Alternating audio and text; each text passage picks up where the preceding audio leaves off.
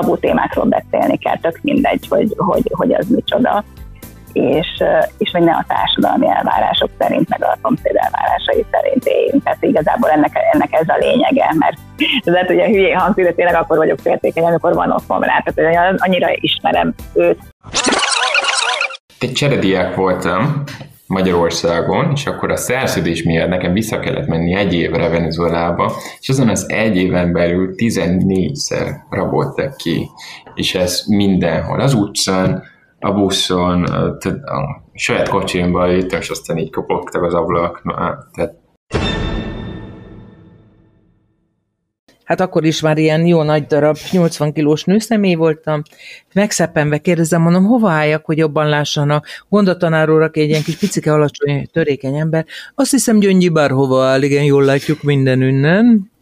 Ekkora fekete hajam volt, óriási, tehát ennek a duplája, uh-huh. tehát mhm. ilyen méretű, és akkor korom feketére volt festve egy erős jelenség, orba való, egy mint száz, mit keres maga itt? Maga itt se lehetne. Erre én befeszültem, mondom, nem mondom meg. Mi az, hogy nem mondja meg? Mondom, de úgy se hiszik el. Na jól van, Gyöngyi, ne bóckodjon, ez egy felvételi bizottság. Bejött úgy, hogy be se jöhetne, és akkor még nem mondja meg.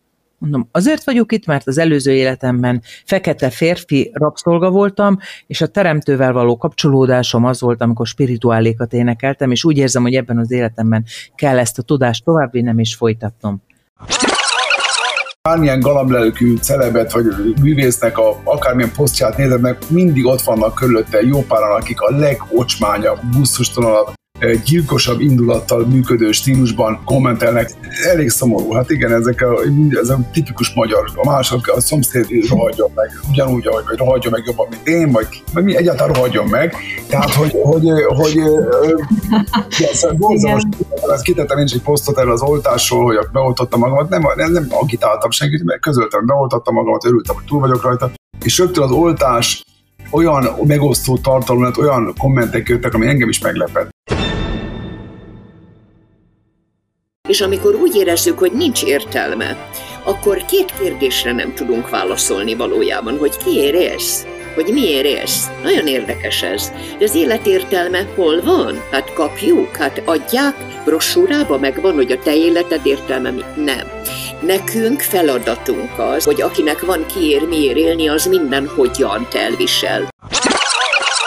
Igen, én a színészetet mindenképp szeretném megtartani, hiszen ez a szakmám, Viszont, viszont a, a mindennapos sorozatgyártás és a karakter is úgy, volt, úgy voltam vele, hogy, hogy én azt gondolom, hogy megéltem benne, amit tudtam. Amit én jelenleg most, Pap Barbara 30 évesen úgy gondolom, hogy bele tudok tenni, azt én beletettem. Az én megformálásomban ez a karakter ennyiről szólt. Nyolc napig lehet az eltávozottal kapcsolatot teremteni médiumon keresztül, és a Dunakeszin van egy hölgy, halott látóasszony, és az ő segítségével a kapcsolatba tudtam lépni ami megrázó volt számomra. Hiába jártam ezt az utat, és sok mindent tudtam róla, de megrázó gyönyörű is volt, hiszen bementem egy idős hölgyhöz, akinek halvány se volt róla, meg semmiről.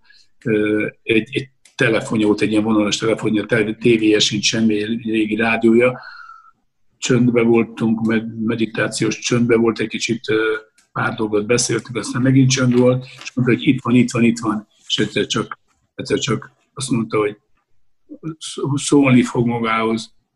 Leunta a szemét, hogy édes, drága öcsikém. És akkor kész voltam, akkor vége volt mindennek. Mert senki, hát az én körém már volt, tudják az engem öcsike, és így csak anya, hogy édes, drága öcsikém, kisfiam, igen, így volt. Uh-huh. És a hölgy az édesanyám hangján mondta, drága kisfiam, öcsikém, és fú, kész. És akkor anyám mondta, hogy odaállt van, és kisfiam, minden igazad volt. Kisfiam, én a 20 éves testemben vagyok, mindig mondtam neki, hogy anya, abba a testedbe létezel, amiben akarsz. És én mondta, hogy igen, itt vagyok, és hát testem, igen, hát furcsa, úgy ragyog, de, de 20 éves testem, kisfiam, egy tópartján teremtettem magamnak egy házat, egy gyönyörű kis házat, és itt van Joci bácsi, és itt van Gyöngyike, az testvérei mind a ketten, és itt vannak a barátaim, és kész,